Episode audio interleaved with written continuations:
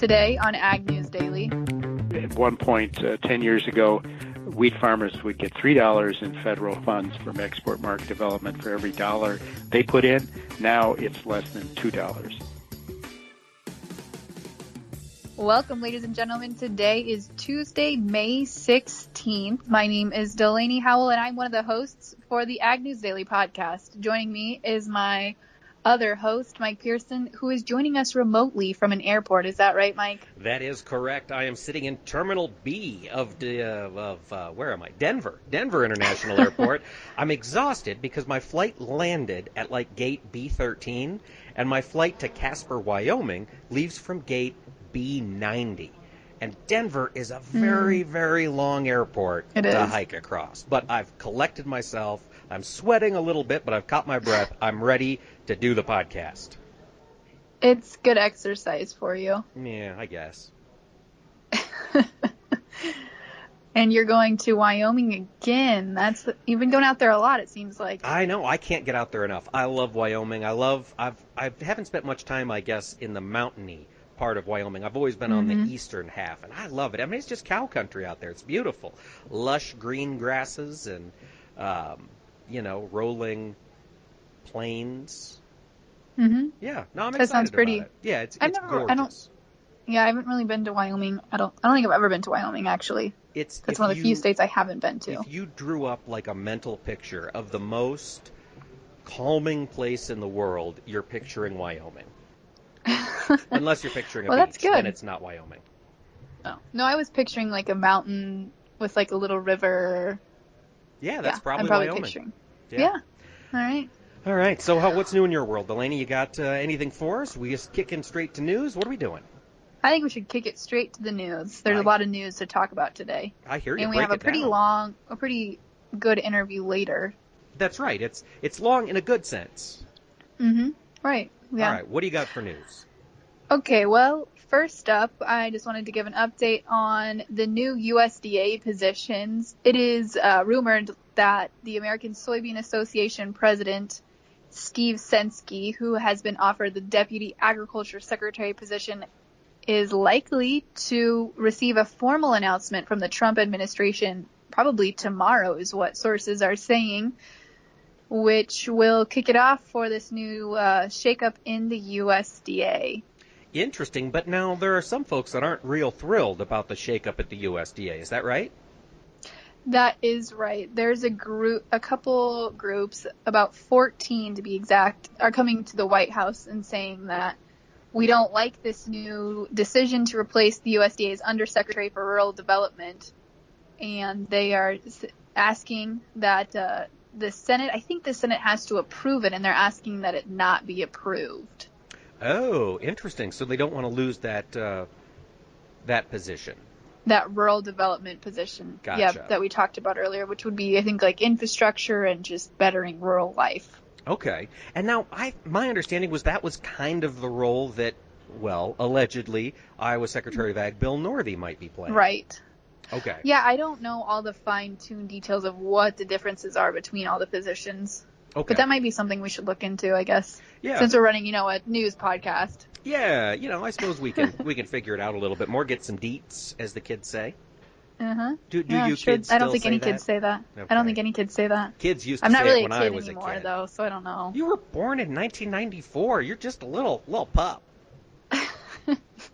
Compared to you, but not compared to actual children. Well, that's true. All right, so that's there. You the sh- talk about stuff and do stuff I don't understand. I know, Snapchatting and so forth. Yeah, yeah. And they're probably doing stuff crazier than that today. No kidding. All right, so that's some news right there. What news do you have, Mike? I don't have a whole lot. As I'm traveling today, I, I have not really been able to keep up to date on what is going on. I did see an article. This was reported in the Agribusiness Global Magazine. Uh, the F M C acquisition of DuPont's crop protection business. We're getting a little bit more information about how that's going to shape up. So F M C has been uh, described as under the radar. But uh, really, by making this purchase, they are going to kind of align themselves with the uh, biggest names in agriculture. So it's buying up DuPont's, according to the article, it's the, quote, the crown jewel insecticides and cereal herbicides, but it's also picking up the pipeline, the pesticides and herbicides that are coming in the pipeline, and its R and D capabilities. So it's that research and development that they are really looking to get a hold of, and uh, they figure this is going to boost F M C, you know, pretty close to the top of the game. Yeah, I bet it will. Let's see. In other news, with the new administration, I'll just go to this story. Um, we still haven't received final confirmation on Iowa Governor Terry Branstad's ambassadorship, but he is moving one step closer because Senate Majority Leader Mitch McConnell said on Monday that they've filed cloture for his confirmation, and the vote-ending debate will likely occur on Wednesday. Oh, um, okay. And it's, it's rumor, I mean, it's suspected, speculated that he's not going to have any problems with the final vote for confirmation. Okay. And so Wednesday they'll do cloture, and then then it's just a vote. Possibly the vote, yeah. Okay. Yeah, so maybe as early as Wednesday. Well, good. It'd be nice to start getting these moved forward a little bit. Mm-hmm. Get the ball down the field, as the uh, yeah. the sports people say. Yeah, it, I was reading something earlier that said after four months of waiting, Robert Lighthizer was finally sworn into office on Monday, but four months that it took yeah. for that to go through. Yeah. Yeah, it's For crazy. Some of the biggest positions, too. You know, agriculture, trade. Yeah. Ambassador to China. Yeah. There's a dude outside on the tarmac uh, with green, with long green curly hair. It's pretty awesome. Huh. You should take a picture of it afterward. After we finish today's podcast. I should, but now he's, now he's wandered past. He was in a oh, hurry. He man. works out there. But uh, right. maybe that's something I had to do with the hair I've got left. Diet green? Yeah, perm it and dye it green. Let it grow out. Okay. I bet that would look really good on Market to Market. I think it would. Mm-hmm. All right. Do I you do have any have, other news? I, just one little piece. We've got an update here on the West Mims fire, which is that fire burning down on the uh, border of Florida and Georgia. That says dry conditions are expected in South Georgia over the next few weeks. So this fire, which has been burning since April sixth, may be burning for some time into the future. So not great news down there for our listeners in uh, North Florida, South Georgia. Hmm. I also have just one more quick story before we kick it off to the markets for today. Um, Canada is looking to take a much more aggressive role in addressing climate change, and with that, they are looking for opportunities or ways to reduce their carbon footprint. And so ethanol is on their minds, which is a good thing for U S producers, obviously. They uh, have a goal to reduce greenhouse gas emissions by twenty thirty, and currently Canada accepts one-third of all U S ethanol exports. So the article I'm reading says that the U S is not going to um, look to expand their markets as much as, as we thought, because now we're going to have a market with Canada, assuming that the renegotiations of NAFTA go well. Gotcha. So one more factor for agriculture hinges mm-hmm. on those renegotiations. Yeah.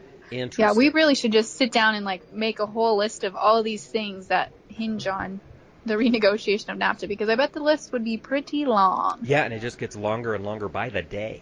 I know. It really does. Robert Lighthizer is going to have a rough time with this as he's stepping into office here. Yeah. Why don't you read us today's closing market prices? I would love to. We'll take a look here. Start in the corn. July contract was unchanged on the day, finished at three sixty-seven and three quarters. The December contract up a quarter penny, closed at three eighty-five and a half. Big move to the upside in soybeans. The July contract eleven cents higher, finished the day at nine seventy-six and a quarter. The Novi bean contract up seven cents, finished at nine sixty-seven and three quarters. Over in wheat, the July Chicago wheat contract up one penny, closed at four twenty-four and a quarter. December wheat up three quarters of a cent, finished the day at four fifty-nine and a half.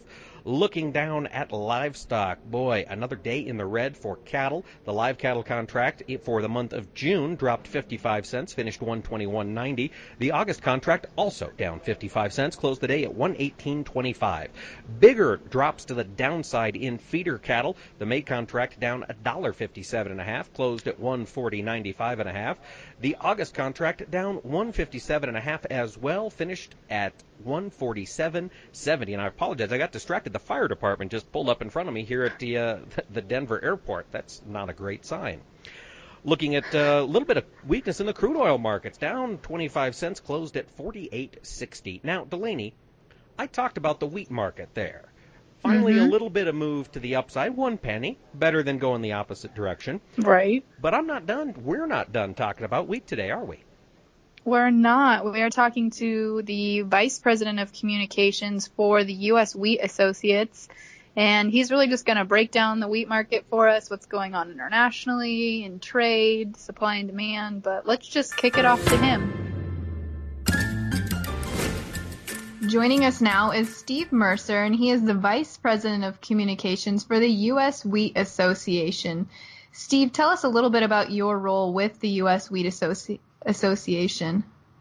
Sure, absolutely. Uh, you know, our, our organization has been around for, uh, boy, uh, over fifty years. We are the Export Market Development Organization for the wheat industry, so we represent uh, farmers. Uh, farmers are on our board, and then that qualifies us to apply for funds uh, from market development programs uh, uh, administered by the U S D A Foreign Ag Service. And in my role uh, as uh, Vice President of Communications, I really represent the organization uh, in the media uh, to tell our story.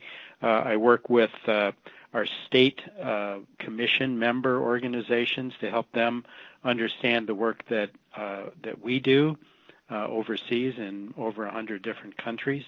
Uh, and I also support their work overseas as well with uh, with wheat buyers, uh, with uh, flour millers, end users, bakers, uh, cookie, cracker manufacturers, et cetera. Anything to help uh, grow the demand for U S wheat. Yeah, absolutely. That's right. And, you know, the uh, wheat is uh, the largest traded commodity in the world, uh, ag commodity in the world. Um, we, as I mentioned, we work in over one hundred different countries. We have offices in fifteen countries, uh, either regional or direct uh, service in country, and uh, we have about sixty staff overseas uh, that uh, really focus on promoting the quality, the value, and the versatility of the six different classes of U S wheat Uh, that are that are produced uh, really across the country. My uh, Steve, you sent me that world wheat and supply demand situation. So mm-hmm. will you kind of just break that down for our listeners and tell us what the estimates are for two thousand seventeen and eighteen? Yeah, sure. Try. It's uh, it's quite a complex picture in many ways, but the real situation is, uh, I guess the the bottom line is that for the last uh, three or four years. Um, U S D A has uh, estimated that, you know, wheat production has set new records uh, for three or four years in a row, which is really uh, quite unusual. Um, I think it indicates that uh, farming is getting more efficient. Uh, we certainly see more competition in the, from the Black Sea region, Russia, Ukraine, and that area. The farmers are getting better. Uh, they've got more capital capital to do work, and so we see a lot of uh, really good wheat production. The weather has certainly had a lot to do with that. So what we find ourselves in is a situation where uh, the world has an abundant supply of wheat. The picture is a little bit different when you really dig into it, but generally speaking, uh, the production of wheat has been extremely good in the last four years, and uh, unfortunately that's reflected in the price to the farm. Uh, that demand uh, demand for the wheat uh, actually has has increased right along with production, but production has uh, uh, been higher than demand over the last four or five years. So that's why we're seeing this uh, price depression.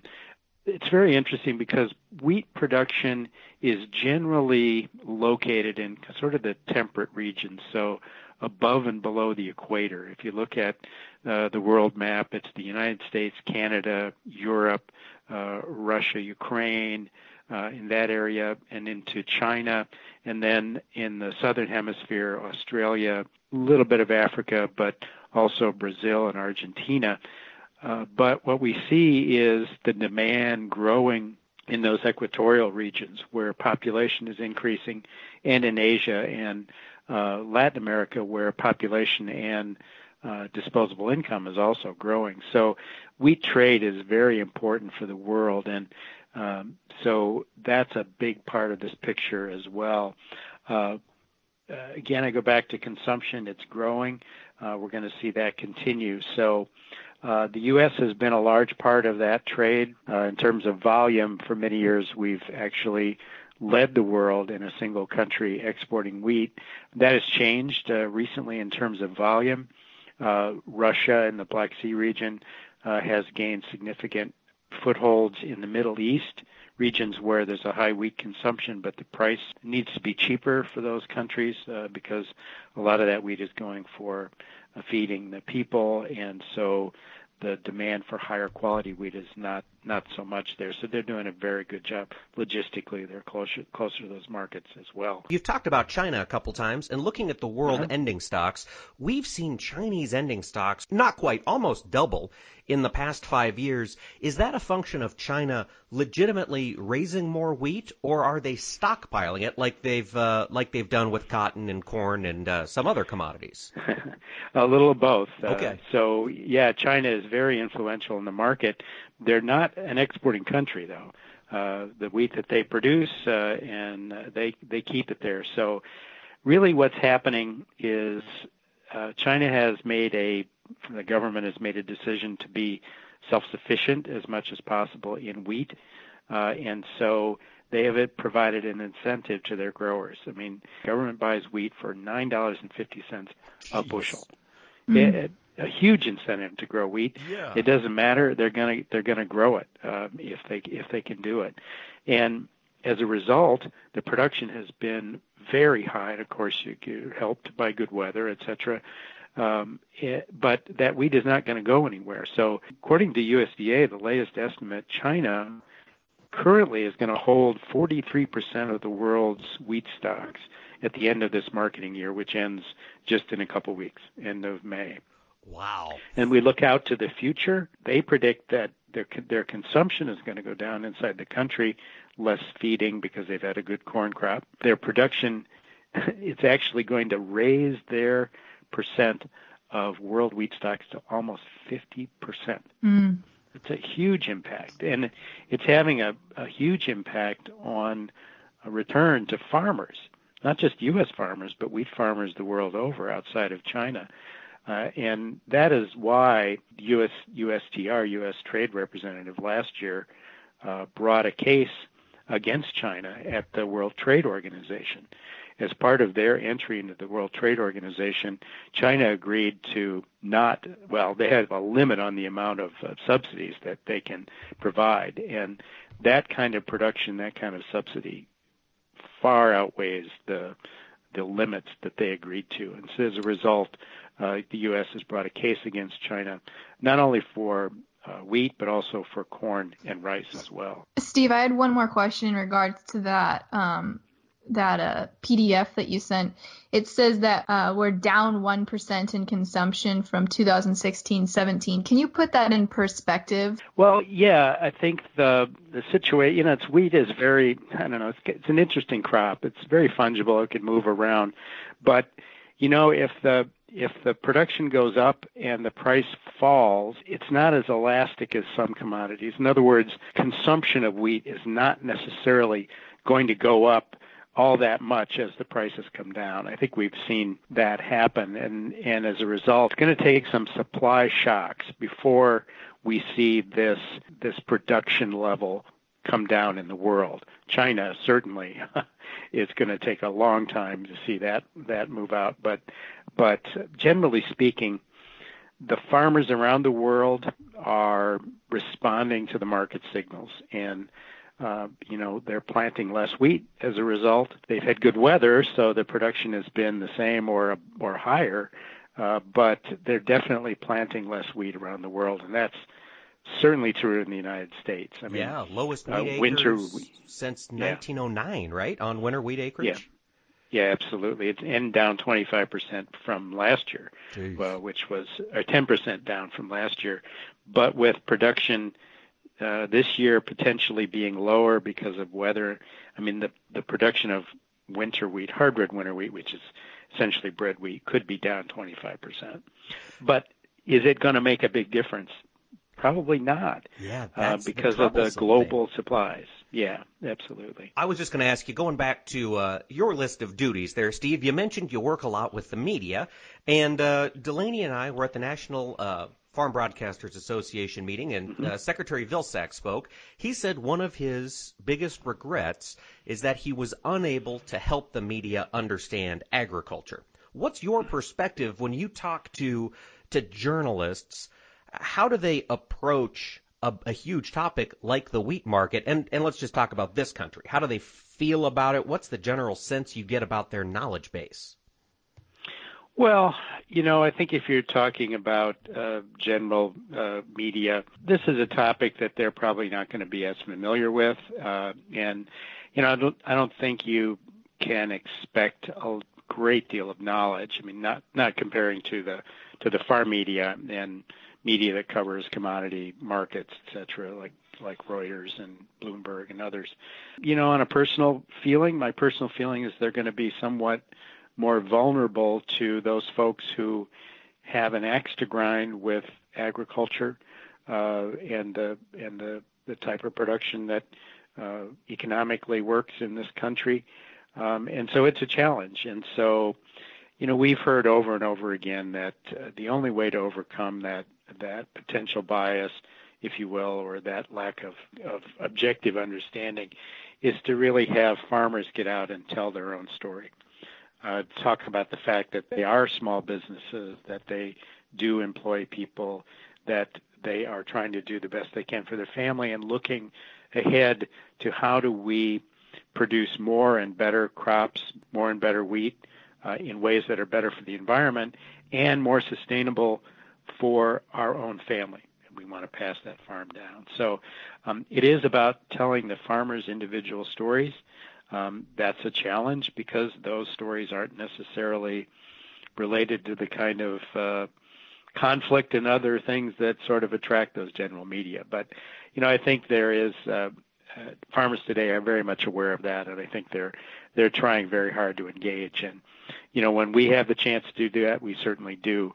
We stand up for agriculture. I, I think the the situation a couple weeks ago where the president uh, indicated that he was thinking about withdrawing from NAFTA, a number of organizations like ours uh, made the point that we can see why renegotiation is necessary. There are things about this agreement that we agree could be changed, but withdrawing right now would be a huge uh, problem for most uh, farmers, ranchers, dairymen, and uh, uh, small businesses in rural areas. Yeah. And I think we help make a difference. That's true. Mm-hmm. He uh, he kind of changed his changed his tune a little bit, and uh, we heard from Sonny Perdue that they are getting the message yeah. across that uh, yeah. agriculture needs NAFTA, and we need these markets on the north and south of us. Yes, absolutely. I think uh, that office uh, uh, is doing a terrific job right now.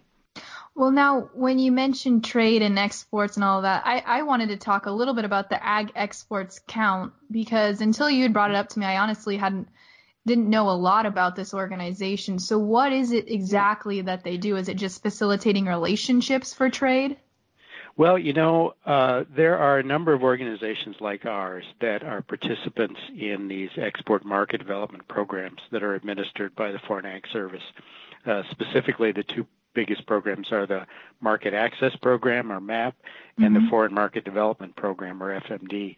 And uh, these programs have been around for years and years and years, have been extremely successful.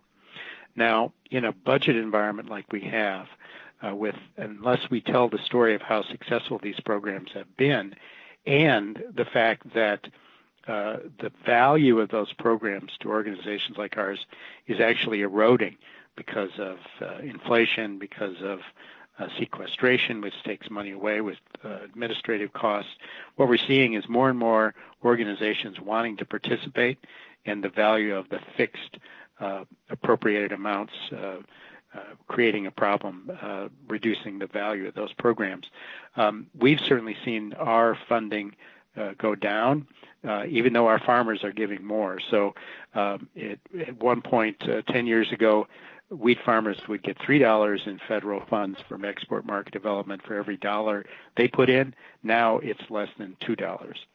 And so there's a limit to what farmers can do, and they have done more and more, but there's a limit. And so what uh, what these organizations have done is put together a website, ag exports count dot org, and it really tells the story of the success of Uh, the M A P and F M D programs, the situation that those programs are in and that these organizations are in. We also tell the story that our competitors are spending more and more every year, in fact, much more than the United States is, to help support, uh, using public funds to help support uh, ag export market development. So it's a very good resource to help learn about how successful these programs have been, and then to learn more about why we feel the programs need to be uh, see an increase in funding.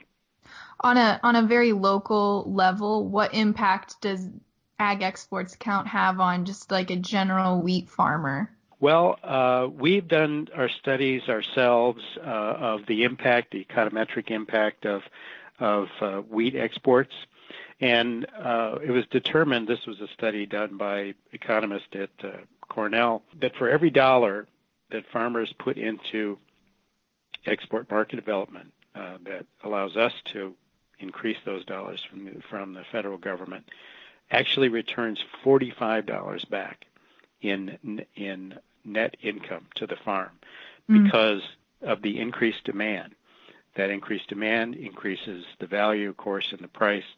So it's a hugely successful approach to export market development.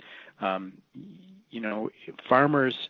Uh, as I mentioned, they've, they've really stepped up and put in a lot of funds, but they just can't put enough in to help us compete in over a number of overseas markets where we need to. Um, and it's been a successful program, there's no doubt. One Another way to look at that was uh, in twenty fourteen, when the study was done, U S wheat exports were actually twenty-two percent greater than they would have been without the programs.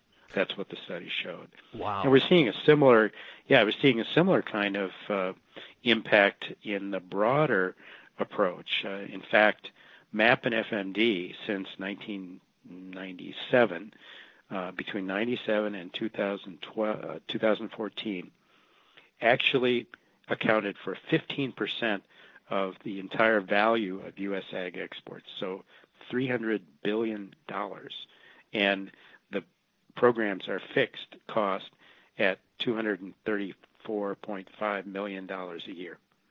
So it's a huge impact, billions yeah. of dollars a year. That is a huge impact, and it's an impact we need, yeah. I think, more than ever, given, uh, you know, wheat prices down at four twenty, four thirty. We've got to find buyers and uh, get oh. the most bang for our buck that we can out there. Well, mm-hmm. absolutely right, absolutely right. When you look at, at the change in consumption overseas, we look very closely at Asia, especially Southeast Asia and Latin America, you know, where you've got a huge number of people that are increasing spending. Uh, they have more money to spend. They're moving to the cities. Uh, they're looking for different kinds of food. Western diets are increasing, and that is really good for U S producers because we produce the kind of wheat that's needed for flour for those kind of products. And, you know, we can compete really well there. And that's completely changing. I mean, you look at Latin America alone in the next thirty years, we're going to add another United States in population, three hundred million more people in Latin America alone in the next thirty years. So just on, just on the number of individuals alone, you know, the demand for wheat is going to go up. And uh, we, you know, we look at the entire region, Latin America, Southeast Asia, similar kinds of situation. Um, and so, you know, we're going to need more wheat uh, in the world in the future. And, you know, we see, we do see that demand increasing. And so, you know, we're hopeful for the future, but, uh, you know, right now it's a challenge. Uh, and uh, we'll see. I mean, it all depends really on weather. Uh, in terms of the supply situation, and and we've seen it before. Boy, back in, uh, in two thousand seven, um, when wheat prices shot up because of uh, supply was so low. I mean, we've seen it. You know, we had four years, actually six out of the prior ten years, in which production fell below consumption. Yeah, and uh, we'll see that again in you the future. Bet. And, Steve, I think you hit the nail on the head. We're hopeful, but there are some challenges. And as you look at the growing middle class, as we look around the world, wheat is going to be hugely important. And I think we just want to thank you so much for taking the time to fill us in a little bit on what's happening globally and uh, how that impacts U S wheat producers. So thanks so much. Well, we really appreciate the opportunity. And, and I can't say enough about uh, the the effort that farmers have made over the years to help support the work that we do. I mean, it's really, it's up to them. Without them, we couldn't be out there representing them in all these markets, and they've just done a wonderful job. And these programs have worked really hard, and uh, uh, we're, we really appreciate the opportunity to talk about it. All right. Well, that was Steve Mercer from the U S. Wheat Associates. Again, their vice president of communications, really bringing some knowledge to bear on the wheat market. As he said, he represents, or U S. Wheat Associates represents, all six classes of U S wheat. So they've got their fingers in nearly everything to do with that market. I thought it was a good discussion. Delaney, did you learn anything? Yeah, I really liked his comments about the media outside of agriculture not really knowing a lot about wheat, because even in the ag industry, I don't really know that much about wheat because I've had pretty limited experience with it in the in the Midwest, you know, in Iowa specifically. Yeah, and that's the thing. It's Iowa specifically. We are one of the few Midwestern states that really doesn't that, grow yeah. any measurable wheat at all. Mm-hmm. We've just got our corn and beans. The only experience I really had with wheat is one summer I interned for Bunge, and I remember I had to do vomitoxin tests on wheat, which is basically, it's a disease, and you would test it. And that year it was like running rampant, so we would dock people like fifty cents to a dollar off of their bushels, and that's really the only experience I remember having with it. So you were just making producers smile, weren't you? Yeah, I sure was. Boy, howdy. This all little right. intern's docking me all this money. Yeah. Yeah. Gosh. Well, tomorrow it sounds like we're going to be talking to a voice for agriculture, one of the more well-known voices for agriculture. Max Armstrong from This Week in Agribusiness will be joining us. We'll get his thoughts on what's going on in the world. He talks to a lot of producers all across the country, so we'll get his thoughts. And then uh, we've just got a fun week planned, don't we, Delaney? We sure do, Mike. It's always a surprise with us, isn't it? Especially yeah. when you're planning the interviews it sure for the week. It sure is. Seat of the pants. That's the way to go. Gotcha. Well, folks, I uh, really encourage all of you to subscribe to us on iTunes and Google Play Music, and do stay tuned for that website, which should be going live this week. And anything I'm forgetting, Delaney? I think that all sounds good, Mike. Should we let the people go? Let's let them go.